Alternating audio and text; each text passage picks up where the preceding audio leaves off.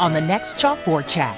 We are doing virtual learning, not traditional learning. Traditional learning is where we go to the actual school. I'm a virtual student, but today I went to the school and did traditional learning. I am in person at my school. Kids have the option whether to do virtual or come to school, and a lot of kids have decided to do virtual. Chalkboard Chat, available on the MPB Public Media app. For more information, visit chalkboardchat.mpbonline.org.